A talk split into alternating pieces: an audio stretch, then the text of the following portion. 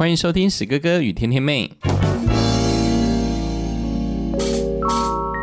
一个闲聊日常生活、爱情与婚姻的夫妻 Podcast，不管是已婚、未婚、婚前、婚后，一起来谈心对话、情感交流吧。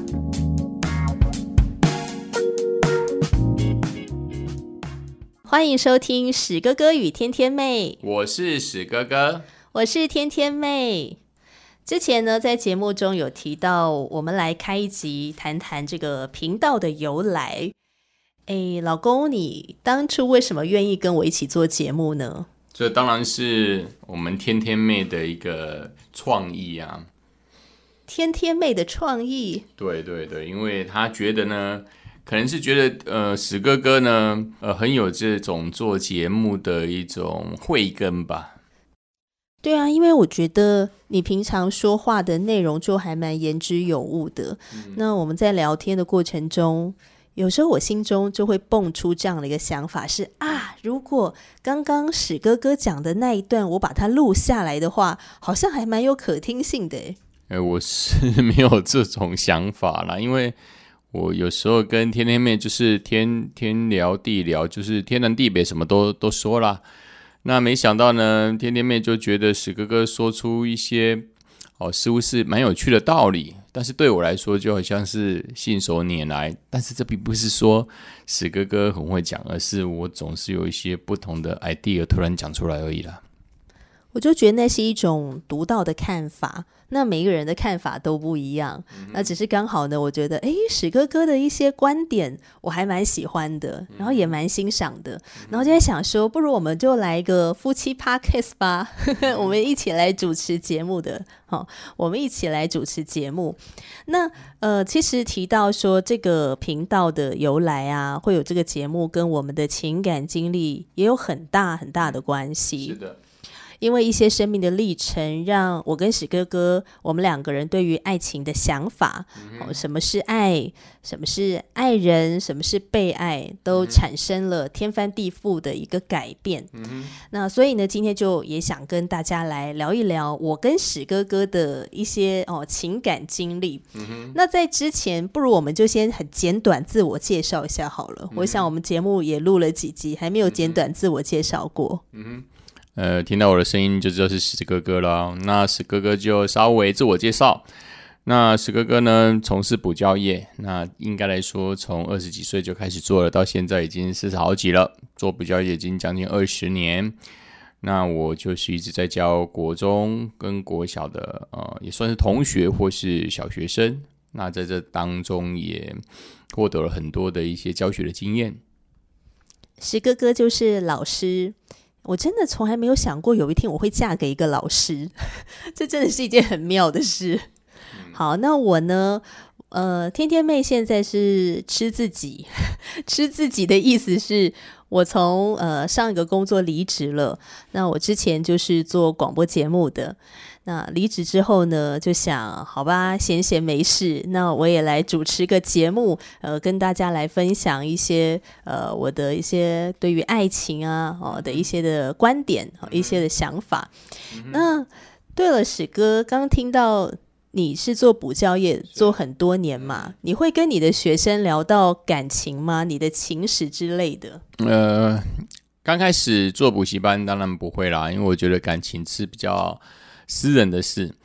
那当史哥哥认识这个耶稣信仰的时候，那我就不知道为什么，我就会常常跟学生分享我自己的一个感情的一个历程。那这些感情历程，我觉得对学生来说，尤其是我所。教导的国中生，因为他们现在正处于情窦初开的时期，他们也很想要交男女朋友，甚至呢，有些情史还比史哥哥还要丰富，可能一年就有四五段感情了。那我是觉得说，以应该来说，我这个过来人的话，应该是可以给他一他们一点点的一个启发，让他们不至于在情感当中遇到太多的一些创伤，或者是觉得说哇，怎么会变成这样，跟我想象的都不一样这样子。所以你跟他们聊的方式是那种会很赤裸裸的、很敞开的聊吗？呃，原则上都是这样。反正我经历了什么，我就跟他们讲什么。那因为我觉得孩子要听到就是真实的一个人的一个情感的经历嘛，因为我们都想要听真话。我可能我们小时候就听到太多的一些白雪公主啊的的故事啦，或是一些美好的故事，但是自己好像在亲亲身在情感当中就没有这么顺利。但是在没有这么顺利当中，也是有一些可以带给同学一些启发。我觉得就是需要跟他们分享的地方。他们有问过你什么入股的问题吗？哦，这不用讲啦。这现在学生这么的开放，这么的 open，大概什么问题他们都会问啊。以前最多就问说，哎，有没有跟女朋友接吻啊、抱抱啊？现在可不是这样了，他们讲的还还还开开可真多了，可可不是我们现在一般老师可以招架的呢。所以你会跟他们讲说，嗯，过去史哥哥认为婚前性行为没啥大不了的，但现在 no no no，你不这么认为了。嗯，几乎可以这样说了，因为以前还没有信主的时候，就是会觉得说，因为身体是自己嘛，那两情相悦是没问题的。当然，我也没有说我鼓励孩子这样做啊，那我还是认为呢，保护身体、自我的身体是很重要的。那当然就会就会跟他们说明如何去保护自己的身体的一个方式。所以在那个时候，可能快要快十几年、快二十年前，我在开始讲述这一些，尤其是两性教育的部分，不管是情感教，因为我想想情感教育也就在两性教育之中。那我的当时的做法，可能就是比较前卫一点的。或许我们下次来开一集聊一聊关于性教育这件事，就是对对对对，就我们从小到大，我们自己所经历到的性教育是怎么样，我们对性这件事情的看法如何？好哦，那今天的内容呢，最主要的就是来谈一谈史哥哥跟天天妹我们两个人的爱情观经历了什么样的变化。那我先谈谈我自己好了，在我还没有改变以前呢，嗯，我以前是不相信真爱的。老公，你以前相信爱情吗？呃，真爱吗？呃，我没有想象什么叫做真爱不真爱，比较我是比较好奇，说你所谓的相不相信真爱？你所谓的真爱是什么？就是小时候我也蛮喜欢看。迪士尼的卡通啊，灰姑娘啊，睡美人啊，白雪公主啊，但是每次看到 happy ending 的时候呢，我就会在心里面嗤笑一声，就觉得这是不可能发生在现实生活中，没有所谓的永远的爱这件事。嗯，那史哥哥可能，呃，很早以前的这些卡通对我当然是有一些印象，但是我没有思考他所谓的真爱不真爱的问题。我觉得反而对于我来说，就是一种荷尔蒙的一种反应吧，就好像那个成长男生成长在某一个阶段呢，就呃开始对异性产生一些遐想这样子，所以我并没有很想呃去仔细去思考说呃什么叫真爱不真爱，我觉得好像时候到了就自然应该交往了吧。而且我以前还觉得交男朋友是一件很麻烦的事情。就是懒得交男朋友。呃，你知道以前我的小组长啊，我以前的小组长曾经对我的形容是，他觉得呢，天天妹的眼睛都长在头顶上，所以哪个男生要追天天妹，他就会非常的辛苦。那为什么天天妹的眼睛会长在头上，好像都看不见那些男人呢？因为我觉得谈恋爱是一件非常麻烦的事。嗯，因为当时听到就是说，因为小因为在教会里面的呃一些朋友们都有提到那个天天妹嘛，事实上我也对她说是没有呃谈论感情，我也觉得蛮好奇的，我都会心里想说，难道没有一个男生可以吸引天天妹的兴趣吗？呃。当然，可能是呃，史哥哥的想法，可能就是一般的男孩子的想法嘛。我们就是因为荷尔蒙的那个激动嘛，所以我们就会好像去做一些追求的动作。那到底天天妹的情感的部分，我那时候的想法就是还是没有遇到对的人吧。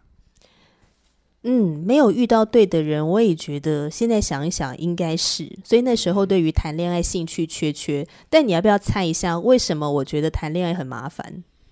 嗯，应该是猜不到男孩子在想什么吧，或者是说觉得他们很烦啊，没有没有像一一般的一些男生可能会，呃，还是做的一些体贴的动作不到你所想要的。其实我也不太不太理解，不太清楚说为什么你不想要进入感情。这其实这对我来说也是很难诶。即使我现在已经。呃，已经成为你的丈夫，其实我都觉得，嗯，这可能是天赐姻缘吧，不是我的技巧，也不是我多帅，也不是我什么吧。我觉得我们两个会走入婚姻，这绝对是上帝的工作。为什么我以前会觉得懒得交男朋友呢？会觉得谈恋爱很麻烦呢？因为我觉得谈恋爱呢，你就要花时间，你你。你总是在忙碌当中，你还是要空出一些时间跟对方讲个电话吧，跟他传一个讯息吧，跟他出去约个会吧，跟他吃个饭吧，看个电影吧，或是一起做一些事情吧，就是要花时间。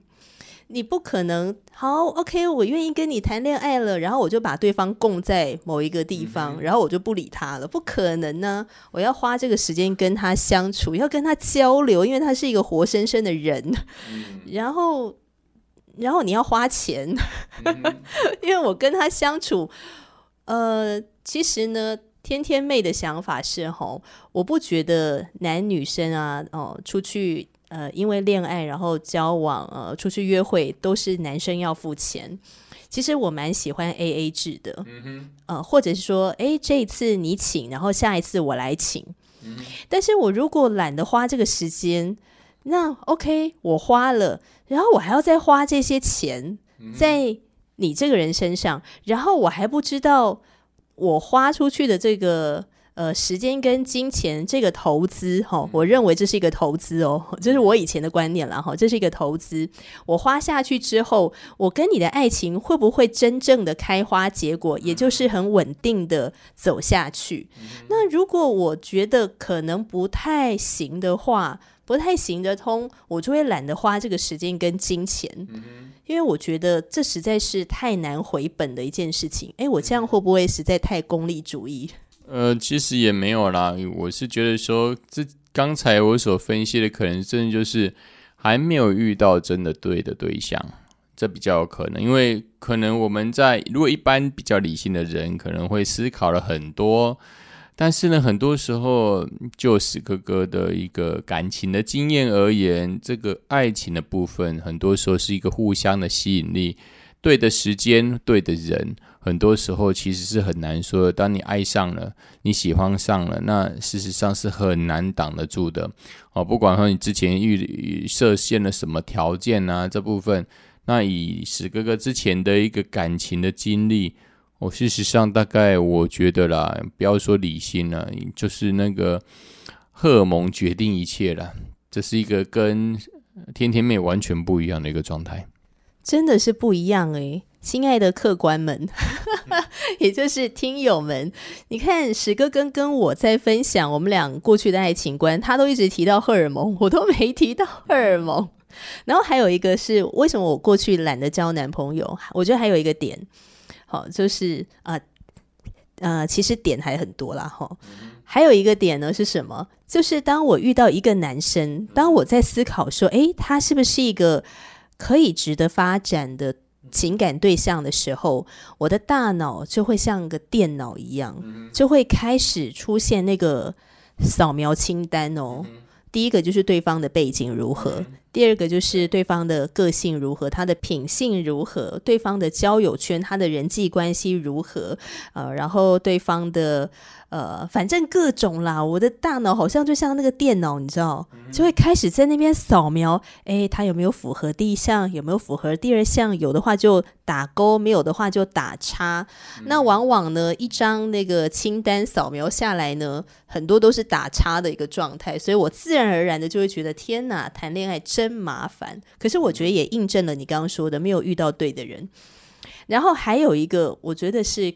更大的原因跟我的原生家庭有关，因为我爸爸妈妈的婚姻没有很顺利，好，然后再加上我看我周遭的一些同学的父母的婚姻也没有很和睦，哦，也许他们没有真正的离婚，呃，也没有分居，还是同住在一个屋檐下，但是那种关系呢是水火不容的。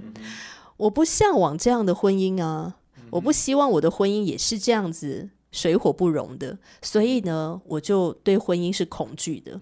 那恐婚的同时，就会影响到我也会恐惧谈恋爱，因为我会觉得这是一个没有结果的恋爱，那我干嘛还去谈它？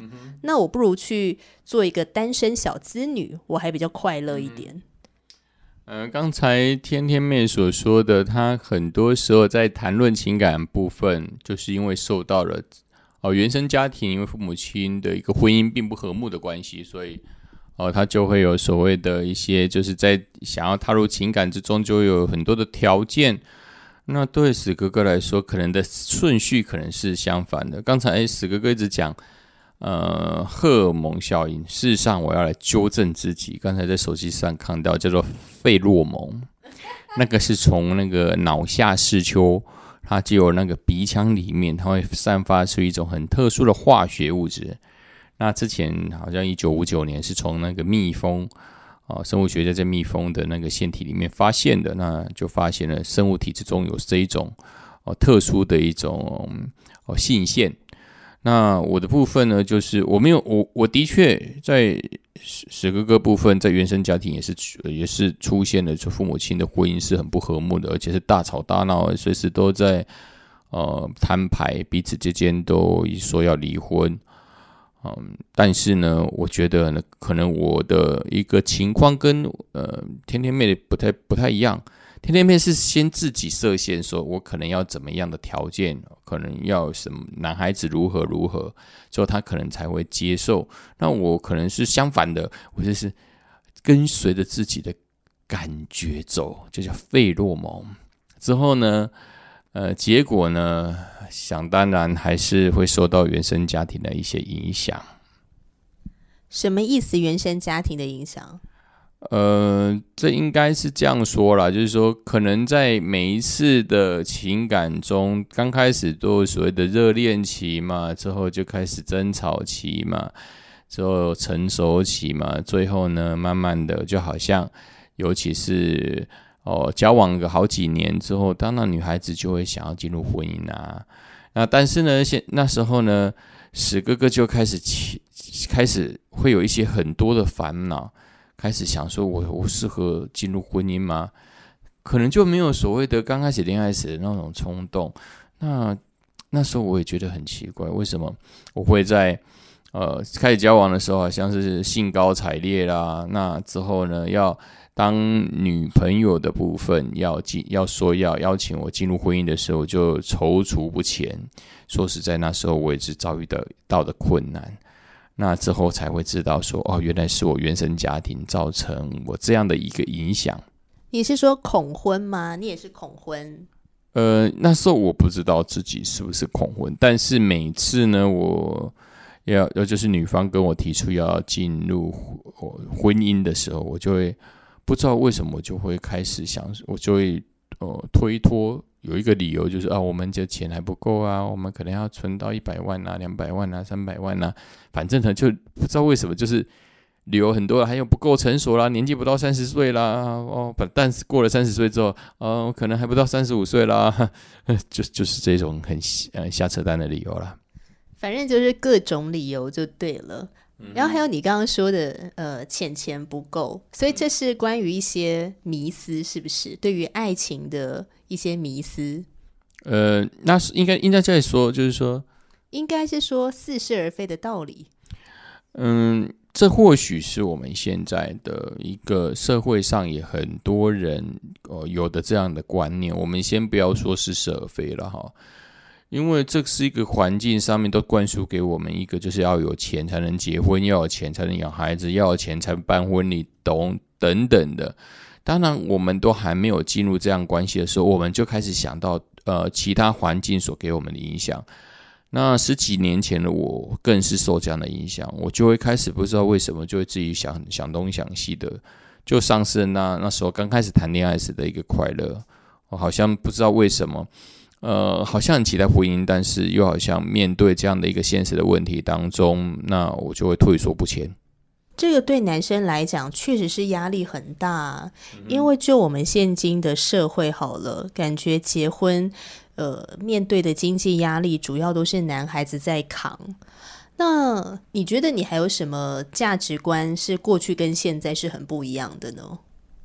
嗯，当然，在之前会会应该来说，在信耶稣之后，我才有所谓的知道以前是因着恐婚，而那个恐婚就是在于我们的原生家庭，就是父母亲的一个感情婚姻，实在是让我们不敢沟通。那我们很怕会落入我们父母亲的一个状况。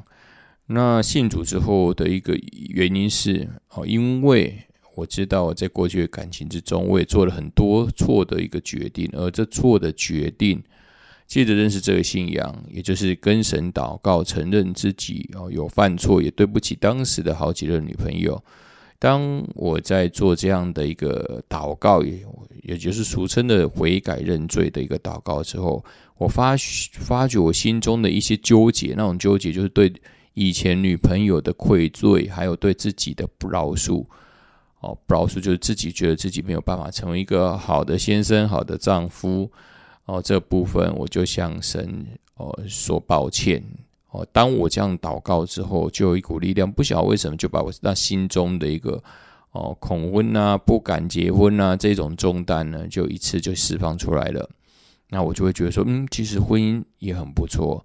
那因为我不是一个独自一个人在走的哦，因为有我的信仰，我的神会带领我前方的道路，所以我就勇敢的就接受了这种挑战，就跟甜甜妹这样子一直一直相处到现在，都已经六年了多了。你对于我们的婚姻评价如何？哦，这这是这是要给我呃一个陷阱跳吗？那是要给是是我要给几分吗？你也不一定要打分数啦。当然，我是很享受在这个婚姻当中，至今为止啦，我是觉得，呃，可以感受到被爱，那我也感觉到自己可以付出爱是很幸福的事。那当然了，我也不知道甜甜妹的感觉是怎么样啊。所以，当你改变之后，你对于呃婚姻就没有那个恐惧了。就像你刚刚说的，你觉得耶稣会帮助到你。嗯。嗯，信靠这个信仰对我们来说有一个很大的一个调整，就是一个信心。而那个信心是不是因为我们现在看到我们有什么资源，而是我们没有看到那个资源，但是我们却可以感受到这股信仰的力量在我们心中。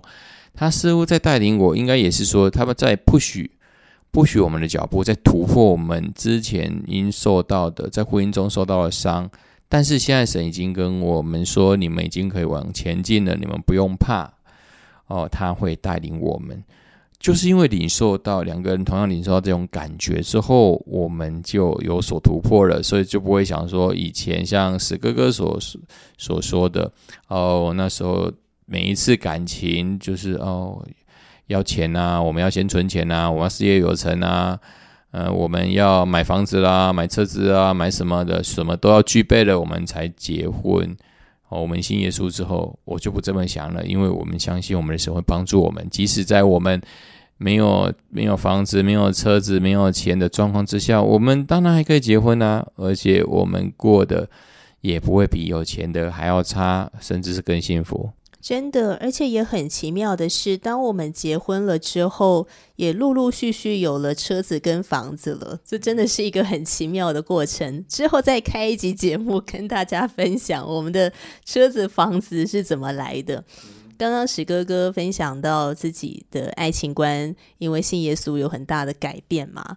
对，没有错，主耶稣就是我们改变的很大的原因。那这个改变呢，促使我们愿意相信爱情，然后愿意走入婚姻。那呃，相信爱情是因为相信这位上帝，他能够使我们变成更好的人。也相信这位上帝为我们预备的爱情、预备的婚姻，所以我们才有办法走得进去。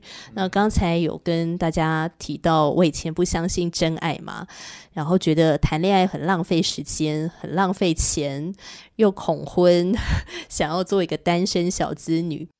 那为什么信耶稣之后会使我过去的这些的想法都改变呢？我觉得就是因为认识了耶稣之后呢，耶稣让我发现了我生命当中的这些软弱跟缺乏。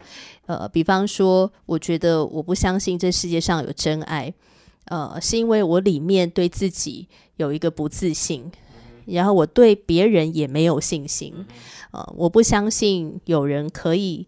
呃，对我从一而终的爱我跟接纳我这个人，那可是当我信耶稣之后呢？呃，我就知道哦，主耶稣他是一位愿意接纳我的，他是愿意接纳我的上帝。虽然我是一个软弱的罪人，我犯过很多的错，而且我不是一个完美的人。呃，我是一个甚至有的时候个性也是蛮糟糕的，我有我的黑暗面。但是主耶稣接纳我，而且他为我的罪钉死在十字架上面，哦，所以当我接受耶稣的救恩之后呢，我就从耶稣的身上体会到了这一份完全的、完全接纳我的爱。那因着耶稣基督的关系，让我知道，哦，我是被爱的。那我也渴望依靠耶稣的爱去爱另外一个人。我希望我也能够这样子去接纳另外一个不完美的人。那还有一个就是有一次哦，我在读一本书，叫做《想结婚吗》。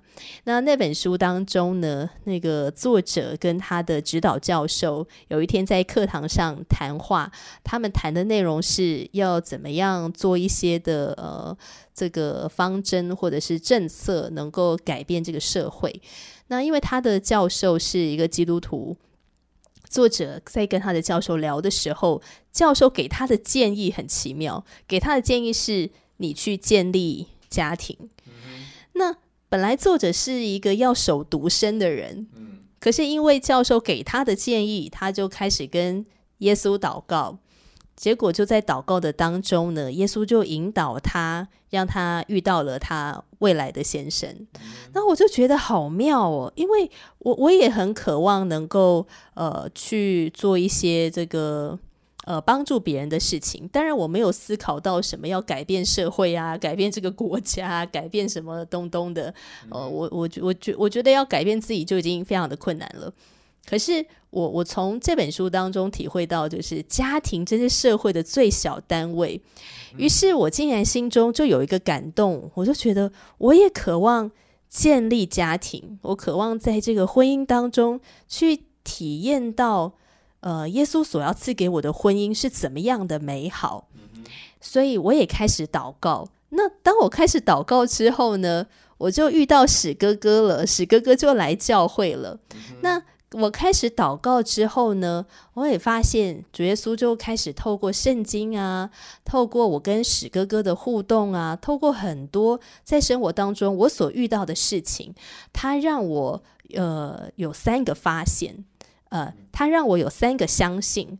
这三个相信是我相信我的未来的婚姻当中呢，会有很多很多的摩擦。我相信，因为我们两个是。不完美的罪人 会有很多的摩擦，会有很多的冲突。而第二个相信是我们会磨得过去，好，那个磨就是摩擦的磨。什么叫磨得过去？就是有出路。然后第三个相信是我们会磨出幸福，就是会有盼望。好，所以我觉得这个这样子的一个信念的改变，就让我有一个相信的心，跟有一个信心。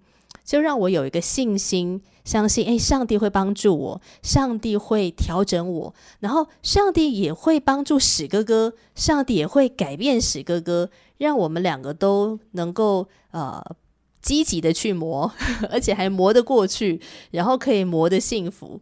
所以后来我们俩就勇敢的进入婚姻了哈。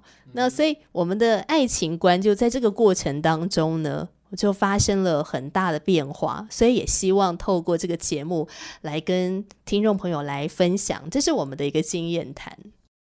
呃，真是很有趣的一个感情的路程。那对史哥哥来说，这一个路程应该算是那个呃非常呃，也不要说是少年拍的奇幻历程了，因为我不会遇到一些很奇怪的老虎在船上嘛，哈。那但是这一段的一个感情，对史哥哥来说也是特别的。呃经历哦，尤其是刚因着啊史哥哥之前的感情的挫折，那也因着感情挫折，所以来到教会。那也不瞒各位线上的朋友们，那史哥哥之前的感情路程大概有四五段的感情，呃，每一段感情是呃大概都是有呃最短就是两年，那长则四五年。呃，基本上都已经谈及婚婚嫁了哈，但是到最后好像缺那临门一脚，那直到第四段，应该算第五段的感情的挫败，那史哥哥觉得说好像一个哦精神上没有办法去呃去呃克服这样的一个状况，那于是我就来到教会。那来到教会之后呢，因为有听教会弟兄姊妹说是哦呃，我们先需要在这个。呃，信仰上面先经历神哦，于是史哥哥就一直不断的在信仰中琢磨，还有努力，就每天就一直哦读圣经这样子。那有些弟兄姊妹就说：“诶，我你也可以为着自己的婚姻来祷告。”而他特别呃，弟兄姊妹特别有提醒哦，史哥哥说：“事实上，基督徒婚姻当中最重要的那铁三角，最顶角的就是上帝。”其次的两个底角才是一个是嗯弟兄，一个是姊妹。那我每天就是照着这个祷告，婚姻祷告守则这样一直祷告。那事实上可能也祷告了很久，好像也没有什么端倪。那我直到就是有一次在教会主日结束之后，哦，在与小组的弟兄姊妹在那边祷告的时候，那我就。哦，突然呢，在一个姐妹祷告当中，我就有感受到一股如同瀑布般的泉水哦流淌在我整个背后的感觉。呃，这位女孩呢，这位姊妹呢，给我的这一种如同瀑布般感觉的，就是我现在的老婆，就是我呃甜甜妹。于是我开始对这一个女孩子感到兴趣。那到底是？我是不知道她是我未来老婆，我真的不知道。但是就只是因着我发觉她的祷告是很特别的，所以我就开始注意到她在各样信仰上面的一个呃成长。那我也是很想在这信仰上得到突破。那渐渐的，我们就哦因着在信仰上的一个坚持跟追求，我们就走走得越来越近了。之后呢，我们就进入了祷告。那祷告之中，我们也发生了很多的事了哈。那当然呢，在刚才天天没有特别讲的这个，可能要再另做好几集，大概才讲得完哦。但是我们是觉得蛮神奇的，因为这一个牵线人不是月下老人，是耶稣基督，也就是我们啊两个人婚姻中的磐石哦。磐石的意思就是建立在他的身上。那我们不管遇到任何问题哦，就如同刚才天妹所说的，会有冲突。那我们的婚姻呢，在冲突后一定会有出路，而且有出路之后，我们一定有若干的盼望。那个盼望是上帝所带领我们的，所以呢，我们都突破了各自的呃生命之中的一些难关啊。对甜甜妹来说，就是好像呃，她的她想的就会比较多了，就像原生家庭所受的一些影响。那呃，那史哥哥也是一样，会怕会落入我自己的父亲的状况，就是。对家庭不忠，那感谢神，那耶稣基督呢，帮我们这一些个性上，还有我们自己生命上的弱点都克服了，让我们的婚姻呢走到现在仍然幸幸福福、平平安安。